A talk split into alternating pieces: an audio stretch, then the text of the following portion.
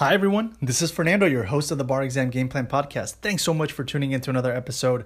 Today, I wanted to give you a tip related to the essays.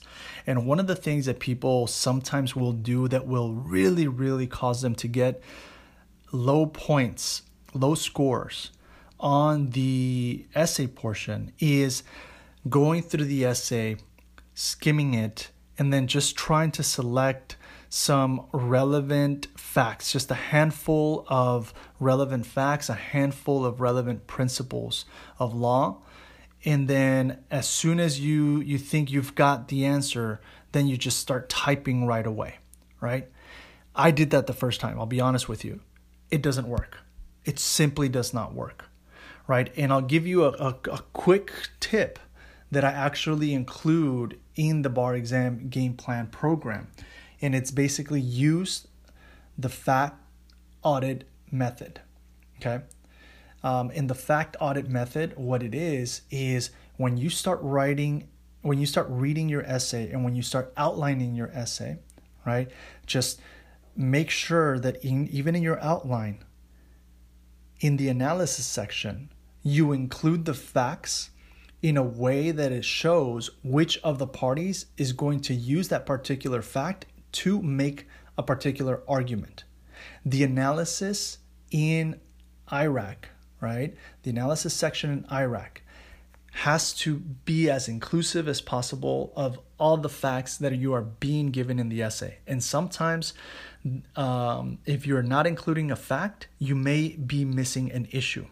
Okay, so I try to, as much as possible, to analyze all the facts right um in relation to one of the parties somewhere in my essays. And that's when i really started to catch all of the issues catch all of the arguments catch all of the crucial factors and elements that were basically making that essay um, that basically made the points of that essay.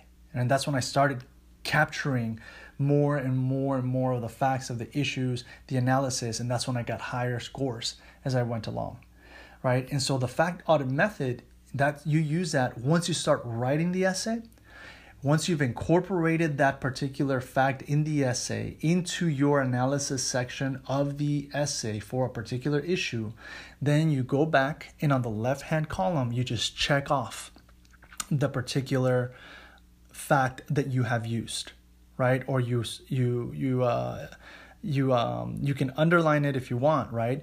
But still, on the left hand side, just check off that line where that fact appears, so that you can easily see which paragraphs maybe you haven't used any of the facts, or which lines there might still be some facts that you have not used. And the fact the fact audit method is just making sure that whatever facts you are being provided are being used as effectively, efficiently, and comprehensively as possible, right? And when I started doing that, I'm telling you, that's when I turned my essays around because I was making sure that in a criminal law essay, oh, you know, uh, defendant will argue that, and then I just use the facts. The prosecution will counter that, and then I explain with a particular fact what their counter would be. In a you know a torts essay, oh the uh, plaintiff will argue that you know this and this and this and this because this and this and this and i would use the facts. And as soon as i use the facts in any of those scenarios i would go back and i would just check off that i have used them right? And sometimes that fact i would need to use it again in another part and that's fine right? Um, i didn't need to go back and check it off again. I was just using that fact again to make another argument in another part of the essay but I highly, highly recommend you do that because it's going to take your essays to a whole new level and really, really help you get more powerful scores. And I'm telling you, it's one of the things that a lot of you know bar examinees end up missing. They just they feel it just need to skim really quickly and move as quickly as possible. You don't center yourself and you start hearing the person next to you typing as quickly as possible within four or five minutes instead of giving yourself the full like 12 13 14 minutes to really read the essay to really make a powerful outline and the nerves take over and then you just start typing right away and because you just skim the essay and you skim the, the material you end up missing a lot. That's not what you want to do. Breathe, center yourself, use, if it's an hour long essay, use, you know, 12, 13 minutes to then have 48, 47 minutes to write the full essay. If it's a 30 minute essay, you know, use seven, eight minutes to outline, to read it, outline, and then write for the next 22, 23 minutes. Okay? All right. Wishing you continued success, and I look forward to catching you at the next episode. Take care. Bye.